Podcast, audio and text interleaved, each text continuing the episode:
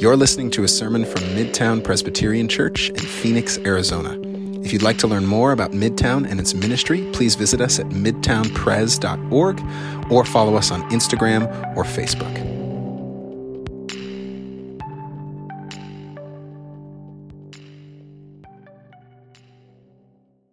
Have you guys heard of John Paul Getty III? He was the grandson of the famous oil tycoon John Getty, who, according to the Guinness World Record book, was the richest man alive back in 1966. So we're talking a few decades back. He was worth over a billion dollars at that time. And so you'd think his grandson, John Paul Getty III, would have lived a pretty privileged, pretty easy, comfortable life. But that's actually not how it went for John Paul Getty III. In 1973, at the age of 16, he was kidnapped and held for ransom. And the kidnappers declared that they needed $17 million from his grandfather in order to release the grandson. And John Getty, his granddad, was notoriously stingy back in the day. Uh, some examples. Uh, he had a payphone installed at his mansion so that when people came over and needed to use the phone, they'd have to bring their own quarters. Tom, like, Tom likes that idea. yeah, really ridiculous. So they didn't rack up his own phone bill, right? Uh, whenever his clothing would wear out, he'd uh, start to just cut off the edges. He wouldn't buy new clothes, he'd just keep wearing them until the sleeves were too short. Uh, anytime he traveled, he refused to pay the listed hotel price. He'd always negotiate it down, oftentimes at the expense of the places he stayed. John Getty was stingy. And so when it came time to pay the ransom for his grandson, he said, No, that's too steep a price for my grandson. And naturally, that didn't make the kidnappers very happy, so they upped their game. They cut off John Paul Getty III's ear and a lock of his hair and mailed it to his grandfather. And they said, Look, we'll reduce our demand. We're going to go down from 17 million to 3 million because we're gracious kidnappers, right? But if you don't pay that, you're going to get a lot worse than just an ear and a lock of hair from your grandson. And John Getty said, eh, That's still a little too steep for me. He said the highest he'll go is 2.2 million, which is a weird number. Like, why 2.2? Well, that was the maximum amount he could deduct on his taxes that year. That was the maximum amount he could benefit from. And the kidnappers at that point didn't budge. They said, nope, three is the number. And so Getty said, all right, I will lend $800,000 to my son at 4% interest to cover the rest. And eventually, John Paul Getty III was freed, and a few of the kidnappers were arrested. But the damage had already been done at that point. And John Paul III lived a tortured life from that point forward. He struggled with drug addiction, he had a seizure that disabled him for the rest of his life, and he passed away at the age of 54. Friends, the Getty story is a pertinent reminder to every single one of us. Sometimes we possess our possessions, and sometimes they possess us. We can have all the money in the world and still be utterly ruled. And I know people like John Getty these wealthy oil tycoons who seem to care more about money than family, they're easy targets. It's kind of low hanging fruit for all of us normal people, right? We love a good story reminding us how terrible all the rich people are. In fact, uh, two of our Best Picture nominees in the Oscars last year were all about watching pe- rich people suffer. We love a good story like that, but the truth is that if we're being honest, many of us are just as possessed by our possessions. And the bummer with us is oftentimes we don't even notice it, we don't even realize it. See, our entire Western world is built on the notion that obtaining more, getting more stuff, will lead us to true lasting life. America runs on that notion. I mean, America runs on Dunkin', but that actually proves the point, right? We've been trained to believe that obtaining more is the way to true life. Sociologists and psychologists have started to trace this trend back a few decades to around World War I. Uh, during the war, there were a variety of major corporations that grew very wealthy by churning out war materials. They saw exorbitant profits far beyond anything they had seen before. American patriotism fueled this economic boom. But then the war stopped. And Americans were at peace and content. And all these corporations were like, we can't keep up these exorbitant profits if people are at peace and content with their life. So what do we do? How do we keep driving profits up? Their solution was convince an entire population that their lives, as they currently experience them, are not good enough. Convince Americans they need more. And so the modern day industry of marketing was born. They borrowed the best of the psychological tools from propaganda at the time, but they didn't want to call it propaganda because dictators and things, right? So they came up with a different word public relations. That sounds really nice. Accessible, professional, but still at its core, propaganda. In fact, the earliest marketers weren't even shy about this. They acknowledged that that's exactly what they were doing. Uh, there's a guy named Paul Mazur who was a prominent banker at Lehman Brothers in the 20s. One of the fathers of modern marketing, he said this We must shift America from a needs to a desires culture. People must be trained to desire, to want new things, even before the old have been entirely consumed. Man's desires must overshadow his needs. There's another uh, retail analyst in the 50s who put it this way Our enormously productive economy demands that we make consumption our way of life, that we convert the buying and use of goods into rituals, that we seek our spiritual satisfaction, our ego satisfaction in consumption. And now, each of us in this room are breathing the oxygen of 100 years of obsession with consumption, just the air we breathe. According to digital marketing experts interviewed by Forbes, the average American today sees a minimum of 4,000 advertisements per day. Minimum. And those ads are developed by teams of psychologists who have access to your email, if you have a Gmail account. They have access to your photos, if you have an Instagram account.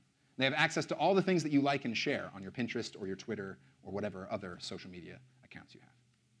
They have computers on their side too. Huge multinational companies record your conversations through your phones in order to anticipate what you want before you know you want it, and then make sure that there are specialized advertisements produced by an algorithm so that every time you open your phone, you are seeing the things that you didn't know you wanted, but now you do. Everyone's reaching for their phone and like, I gotta turn this off. I'm done with this, right? But, I mean, we're all smart people, right? Just because we're seeing ads like this doesn't mean we're buying into what they're selling. Doesn't mean we've bought into this consumerism, right? I think the stats might say something different. In America right now, we have 4% of the world's children, but we have 40% of the world's toys. Do we need all those toys? Or are we possessed by our possessions? nice. I mean, you've heard it right here. the most reliable source will tell you the average American household right now has $8,000 in credit card debt. We are spending money we don't have to get things we don't need, possessed by our possessions. And according to another recent study, 50% of Americans, one in two, believe that they would be happier if they could spend more money. And those are just the people willing to admit it. And it's not just out there in America, guys. It's not just ambiguous polls that are saying this ask yourself some simple questions in your own heart of hearts. Do you ever think that you might need just a little bit more money or a little bigger house or a better relationship and then you'd be really happy? Do you think that getting to the next threshold in your career will make you safe or happy? We all have a little Getty in us. We're all a little possessed by our possessions. And ultimately, it's becoming a demon in us. It's sucking life from us because when we're consumed by consuming, it leads us to become two different types of people. Either we become really fearful, fearful of losing what we have, and so we hoard what we have, and we're paralyzed at the notion of being generous or maybe losing what we have, or we're captive by economic news or gas prices going up. We're fearful people. And if we're not fearful, we become anxious people in a consumeristic culture. We want to obtain more and more and more. We have this sense of contentment that we know is out there somewhere, and it eludes us no matter how much we get. And this vicious cycle of consumerism, it's perfectly ironic. Our discontent is only increased the more we seek to relieve it. It's not an accident that the most prosperous and materially secure nation in the history of the world is also the most anxious and worried we have on record. Biggie had it right 25 years ago. Mo money, mo problems. So, what can we do? How do we become people who not only recognize when we're possessed by possessions, but who also can break free of the chains that bind us to them? And as it turns out, that's actually not a new question because it's not a new problem. It's been around for as long as humans have, and it's something that Jesus not only exposed, but provided a pathway through in his own life and ministry. Uh, we're continuing, as Gabby mentioned, in this series called Glittering Vices. Uh, we're going through the season of Lent, which is just a, a time that Christians have recognized for a long, long time that's all about turning our hearts and minds and bodies back to Christ, back to Jesus and what he's called us to be and do in the world. And th- during the series, Glittering Vices, we're examining an old framework called the Seven Deadly Sins. It's a framework that was outlined by a guy named Evagrius of Pontus way back in the 5th century, the 400s. He was a monk. He wrote a book called Talking Back, a monastic handbook for combating demons, which, as I mentioned on Ash Wednesday, is just the most metal title for a book ever. Right?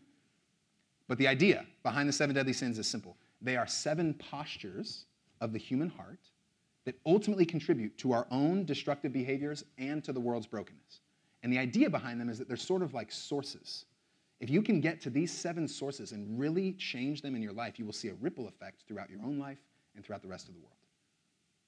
And so today, in our second teaching in this series, we're going to examine what Jesus has to say about our obsession with possessions, what Christians for a long time have called greed. We see that Jesus charts a path through it in three ways. He gives us, in the passage we're going to read together, a problem, a parable, and a paragon. It's just the English major in me. A paragon is like a special ex- example, an elevated example. A problem, a parable, a paragon. So, friends, if you have a Bible, open it uh, with me to the Gospel of Luke. Luke is the third book in your New Testament, if you're flipping there. We're going to be in Luke chapter 12, starting in verse 13.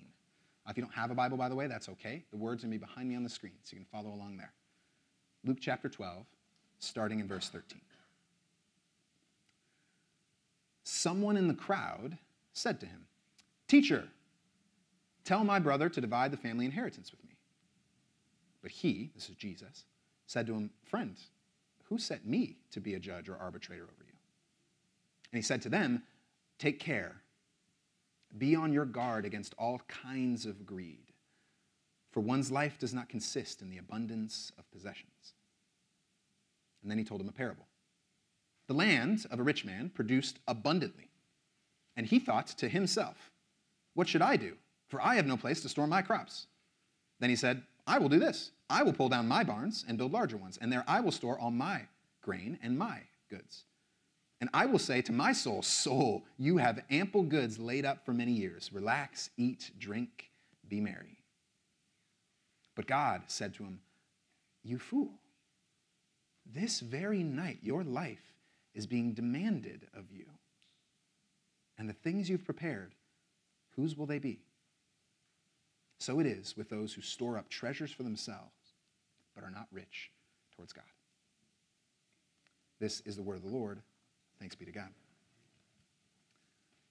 First, the problem. At this point in Luke's narrative, Jesus has become pretty famous. He's been healing people and teaching them that true life is found in him, and so the crowds are flocking to him, pressing in on him. And in the middle of this, everyone's bringing them their problems. And so the crowd at this point is pressing in on Jesus, and we hear one voice above the kind of murmur of the crowd shout out, Teacher, tell my brother to divide the family inheritance with me. There's the problem, right? Money. Money. Because back in the day, people used to fight about stuff like money. But right off the bat, this guy's statement should strike us as curious and weird. Why does he come to Jesus with a legal money problem like this? Jesus was a spiritual teacher, a rabbi. Is he really the expert to settle this? Well, as it turns out, actually, yes. In the ancient Jewish world, rabbis were the arbiters of money cases. So there was a system in the temple where they'd have a designated rabbi who would be there to judge and sit over cases like this. But the problem is, Jesus isn't that rabbi.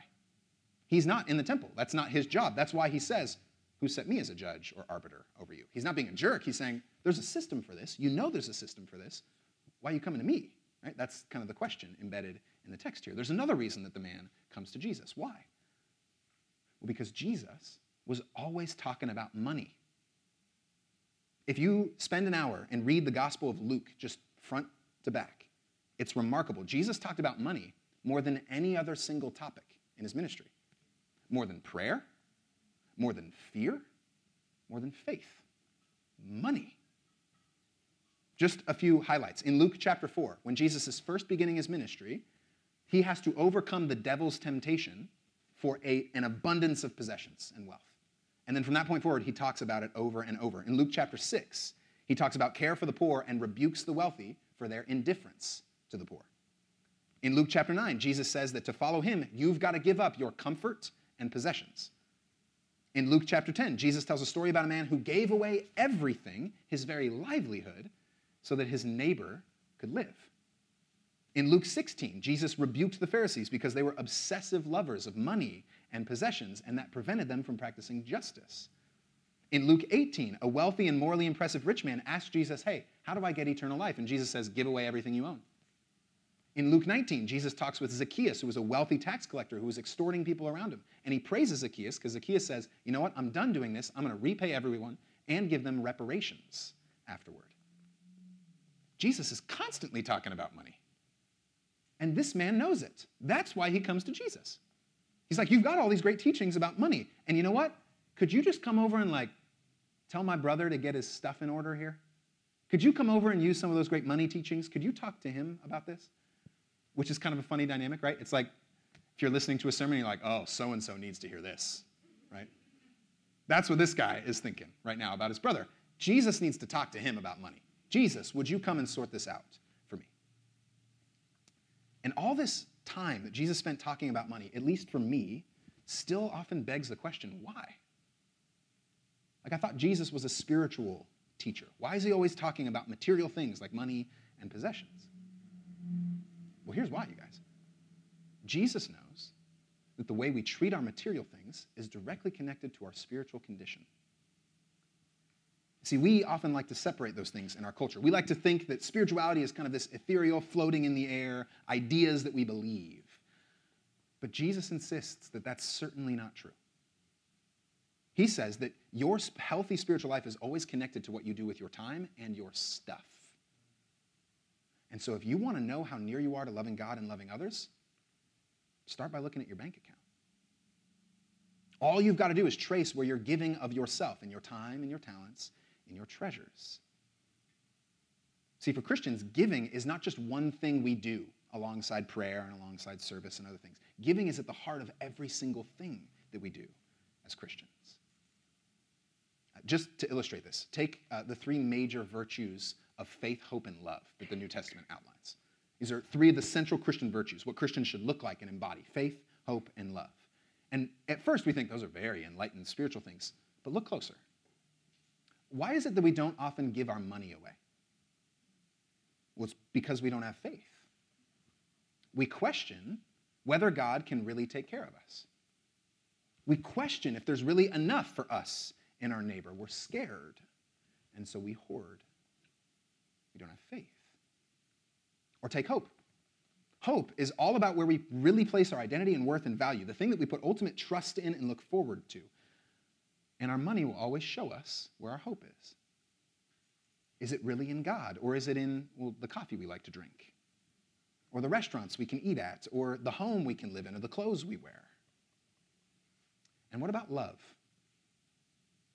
Friends, to claim that we, we love God and love others without giving radically to help them is an oxymoron. We can never claim to love someone if we aren't willing to put our money, our possessions, our time, ourselves on the line for the sake of the one we love. Guys, if you want to expose what you truly have faith in and what you truly hope in and what you truly love, look at your budget.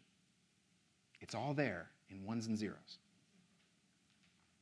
And to be really, really clear, Jesus is not a man obsessed with getting our money. I know that in a lot of religious spaces that some of us have inhabited, it's kind of felt like the church is obsessed with getting our money, right? That Jesus and the church are kind of in cahoots to get all of our stuff. That's not Jesus' goal, and that's not our goal at Midtown. You never pay to come to church. It's always an invitation into partnering with God and what He's doing in the world. So I want to be really, really clear about that here. Jesus doesn't want your money. Midtown's not a place that just wants your money. But what Jesus does want is you. He wants you to trust in him, to rely upon him, because that's where true lasting life is found in him. And he also knows that the way you illustrate trust and what you really prioritize is oftentimes in the way you use your wealth and possessions. He knows, in his own words, that where your treasure is, there your heart will be also. In fact, that's precisely why Jesus responds the way he does to the man in this story. He says, Be on guard against all kinds of greed, for life does not consist in an abundance of possessions. See, what Jesus is doing here is exposing the problem underneath the man's problem. See, the man thinks his problem is that he doesn't have enough stuff, he needs more stuff. He doesn't. Cece's right. The problem that the man really has is believing that more stuff can actually give him true, lasting life. The man's question to Jesus is exposing a deeper problem. And this is fundamentally what Jesus and Christians mean by greed.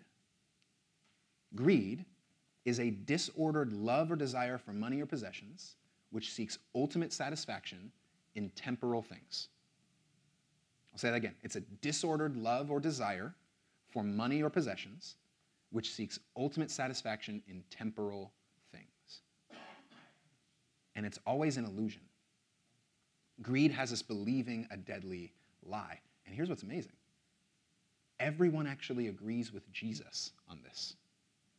Seriously, throughout human history, all our great spiritual teachers, teachers and philosophers have warned against the same problem. Take Siddhartha Buddha, for instance. He said, There's no fire like passion, no shark like hatred, no snare like folly, no torrent like greed. Socrates put it this way He said, He who is not contented with what he has would not be contented with what he'd like to have. Seneca says, It's not the man who has too little, but the man who craves more that is poor. And even Mahatma Gandhi earth provides enough to satisfy every man's needs, but not every man's greed. So, just to get this straight, we've all got a problem with greed. We all agree it's bad. We always have. And yet we can't seem to stop ourselves from it. For thousands of years, in spite of great moral examples, in spite of great moral rules, we can't stop wanting more. Why? Well, as it turns out, knowing something is wrong doesn't mean we're able to fix it. And good moral examples aren't able to fix it in us. See, according to Jesus in the scriptures, there's actually a condition in us as humans that prevents us from fixing this by our own moral willpower. It's a sickness that infects us all. It's a sickness that Christians have always called sin with a capital S. And greed is one of the symptoms of that sickness. And I know, again, that word sin has oftentimes been used to shame or condemn other people, but I think it's actually really helpful and simple when you understand it well. Sin is just disordered love. Jesus tells us that we as humans were originally designed with a distinct purpose to love God and to love others and to love all of creation. Love is our purpose. And sin is when our loves get out of order. When we love the wrong thing in the wrong way at the wrong time for the wrong reason. And we can't seem to help ourselves from this. We're always doing this. No matter how hard we try, no matter what rules we try to follow, no matter what other people tell us, we can't seem to escape doing the wrong, loving the wrong thing at the wrong time. And so that's the problem underneath the problem here. We have a condition of disordered love. We need our loves to be put back in order. And so that's what's gone wrong. But Jesus doesn't stop with what's gone wrong. He also shows us how we can fix it, where we can find healing for something like this. And he does that by doing one of his favorite things in this passage telling a story, the parable. He tells us of a rich landowning man whose work yields an overabundance of crops one year. He's gotten the equivalent of like a Christmas bonus or an unexpected promotion or an inheritance check in the mail. And notice, Jesus actually doesn't condemn the abundance. Did you catch that? He doesn't say it's bad to have gotten this abundance, which shows us actually the first symptom of greed, the first thing about greed. Greed is not primarily about things or the amount of things, it's about disordered attachment to those things. Jesus and the Bible are not opposed to things. In fact, some of the first commands that God gives to humans at the beginning of the Bible are all about how to steward and cultivate and enjoy things. In Genesis 1 and 2, God gives abundantly to all of creation. And he says, steward these things, use these things well. Things are good, not bad. The question is not whether we have them, but how we use them. do we use our abundance towards the end of scarcity, towards the end of hoarding, towards the end of self protection, or do we use them for the sake of flourishing for the world? And that means that actually it's not about the amount you have. The poor are not necessarily free from greed, and the rich are not inherently greedy. The question is always how we view our stuff and how we use it. So if you want to know if greed has wormed its way into your heart, start with some simple internal questions. Questions like, how would it make you feel tomorrow if 50% of your closet was immediately unavailable to you and gone? How would that make you feel? When presented with an opportunity to give of your things, does your giving come easily and lovingly, or does it come hesitatingly out of fear? Do you spend considerable amounts of your free time thinking about what you might be able to consume in order to feel better about yourself and your life? That's how we can tell. It's our attachment to the things. Greed isn't just about the amount, it's about disordered attachment. We also see a second symptom of greed here in this parable. We see it's primarily self motivated. Do you notice the man's response to his overabundance? Listen to his words again. He thought to himself, What should I do?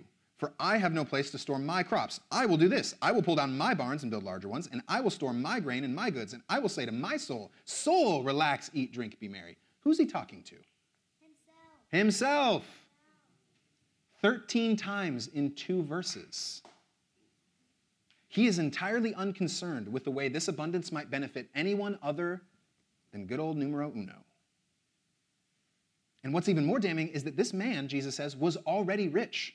He already had a bunch. And yet, immediately when he gets an abundance, he thinks, how can I make this work for me? Friends, when we receive an overabundance, the demon of greed will always tell us it's an opportunity to splurge on self. And the truth is that when we receive an overabundance, it's always an invitation from God to serve others with what we have. That's actually one of the primary ways that God works in a world of economic injustice all over the place. One of the main ways he works is by transforming the hearts of those who have much so that they are not inordinately attached to those things and so that they can give freely for others who don't have. It's an amazing work that God can do in us when we have lots. And when we don't, when we don't share of our abundance like this, we're actively harming our neighbors. It's not just, well, I didn't give as much this month, or I didn't give of my abundance. We are actively harming those around us. There's a Catholic theologian named Thomas Aquinas who wrote about this. He said, In this way, greed is a sin directly against one's neighbor. Since one person cannot overabound in external riches without another person lacking them. For temporal goods cannot be possessed by many at the same time. And here's the truth, you guys that notion that when we get an abundance, we need to give it away, that is radically countercultural in our country. It's actually bad financial advice if you talk to most financial advisors in our country. When we receive an abundance, we are immediately taught that the wise thing, the good financial thing, is to save and invest for ourselves and our future. That is the primary goal for us. And actually, that's exactly what this man does in this story. He does exactly what you would learn to do in business school or what your banker would tell you to do. He's making the right move according to American business practices. There's a couple different ways this is true. First, by keeping the grain, he is now in control of the supply for his industry. And basic economics, when you control the supply, you control the market, and you immediately have a leg up on your competition. So that if, for instance, a famine came along, all of the competition would have to come to you. You could charge whatever you wanted for that grain. This is smart business. And not only that, he tears down his current barns to build new ones, which is kind of a weird detail. Like, why not just build new barns next to the old ones, right? Well, because he's shrewd. He knows that if he tears them down, he can build bigger barns and take up less of his land with the barns so he can farm more of his land. He's maximizing his profit. This is great, smart business practices. And what Jesus is showing us here, friends, is that sometimes the right cultural financial decision is not the right way to love God and love others. Sometimes focusing on our own security and economic advantage actually undermines the way we were meant to live. And that's why followers of Jesus, for as long as they've been around, have always been confusing to the world around them. They're remarkably unconcerned with their own benefit so long as those around them are suffering. And they're remarkably willing to give their stuff away for the sake of others. There's a great story from the life of C.S. Lewis that I think illustrates this well.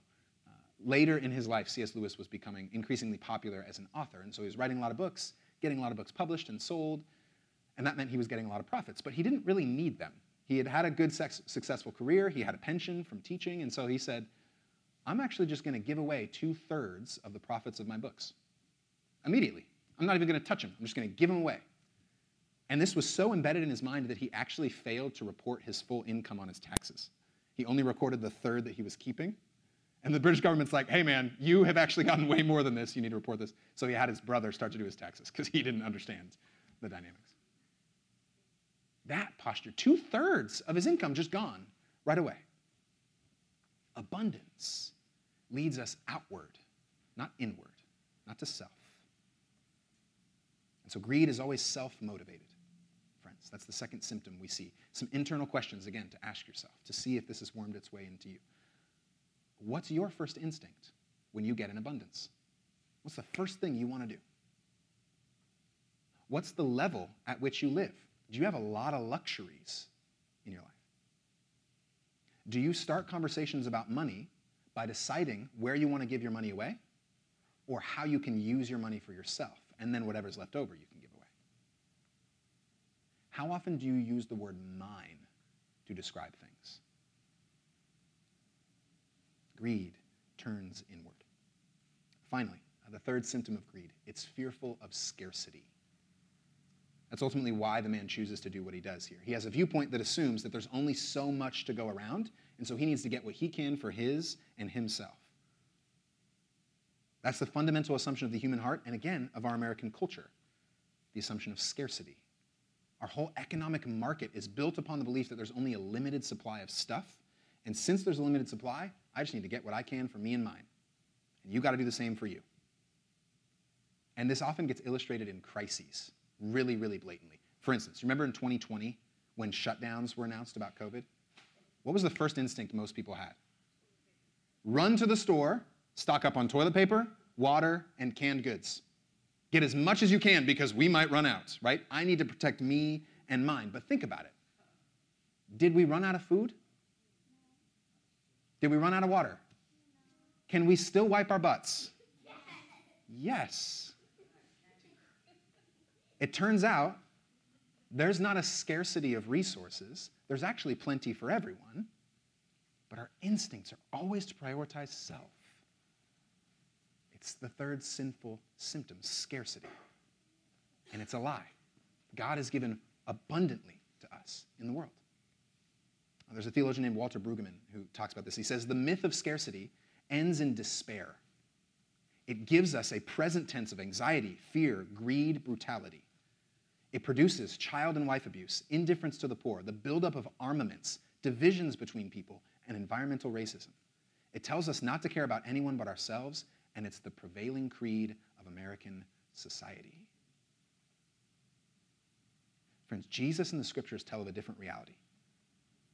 Instead of scarcity, that there is an abundance. God has given more than enough to the world. And so our priority should never just be to get more for ourselves, it should be to ensure that everyone has enough, to assure that everyone is taken care of.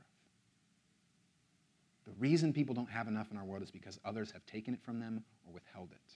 From them. There's a graphic I want to share with you guys that illustrates kind of uh, the way that scarcity thinking works in our lives and the way that abundance thinking works in our lives. And I think what we want to be able to do is move from the left column to the right column here. So scarcity says there's not enough to go around. Abundance says there's plenty for everyone, right? But scarcity is more than just about money or goods. Scarcity says I got to prioritize my happiness. Abundance says I find my happiness in yours. Scarcity says I know all the answers. I have all the answers myself. And abundance says I long to learn and grow. Scarcity is all about self promotion, but abundance has another's focus. Scarcity will micromanage and distrust others, but abundance will promote freedom and trust. And finally, scarcity plays it safe to keep yourself comfortable, but abundance risks for the right things in order to grow. We need to move from the left column to the right column. Our primary call as Christians is to trust in God's abundance.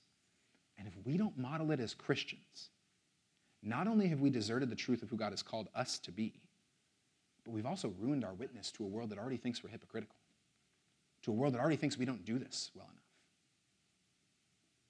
That's why the great St. Basil of Caesarea said this If you want storehouses, you have them in the stomachs of the poor. And that's what the rich man fails to do here. That's why the parable ends the way that it does. God calls this man, who has all of the right business practices, a fool. And then he asks this rhetorical question. He says, This very night, your life will be required of you. Where's your stuff going to go? Who's going to get it after all? After all of your effort to hoard and store up for yourself, it's going to end up in the hands of someone else anyway. Why didn't you give it to him in the first place? Look at where your stuff ends up. You can't bring it with you, right? It's going to end up with someone else anyway. So why not prioritize the care of that person right away instead of trying to hoard for the same result later on?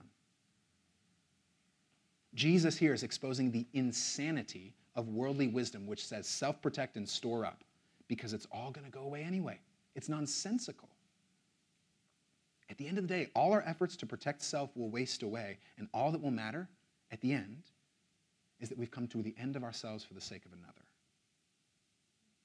That is what points us beyond the symptoms of greed to the cure here. Jesus, at the end, gives us finally the paragon, the ultimate picture of what it looks like to overcome greed and how we can receive that power in our lives. The final task, he says, is that we have to embrace being rich towards God. That's what the fool has failed to do. He hasn't been rich towards God. And the only way you become rich towards God is by recognizing first how rich God has been toward you. You can only give away to the extent that you've received. Paul actually picks up on this metaphor and idea in 2 Corinthians in chapter 8. He says, For you know the generous act of our Lord Jesus Christ, that though he was rich, yet for your sakes he became poor, so that by his poverty you might become rich. Jesus is the paragon, the exact opposite of the fool in this parable. Though he had an abundance, he chose to give entirely away himself. Though he had the power to keep what he had and force others to come to him, he came to others to give away all he had. Though he was a king, he became a lowly servant that we might become kings and queens ourselves. And though he was without sin, he took on sin and all of its power on the cross and rose again so that we might become people freed from the chains of our brokenness. And when we gaze at Jesus, when we allow the truth of what he's done to sink into our hearts and our minds and our souls, suddenly the chains that bind us to the disordered loves around us start to melt away. Suddenly the economic alarm bells don't ring as loudly because we know God's abundant kingdom is coming and that we get to participate in it. Suddenly, the loss of our things doesn't faze us in the same way, for we know that in Christ, God gives us far more than we could ever ask or imagine. And suddenly, our contentment, our life, our peace is not dependent on our material stuff. It's dependent only on our reception of Christ and who he is. He gives us far more abundantly than we could ever ask or imagine. Friends, the wealth that Jesus offers us is everlasting but we can only receive it if our hands stop grabbing at everything else. We can only receive it if we give up our greed and give the fullness of ourselves to Jesus. Remember, He's not after your money or your things, He's after you. And when you're willing to give Him you, you will find the glorious riches of His life transforming you into a different sort of person that's not captive to consumerism, that's not possessed by possessions. So today and this week, might we become people who give ourselves to Christ, who receive his love and grace, and commit to his way and work. Because that's where we become truly.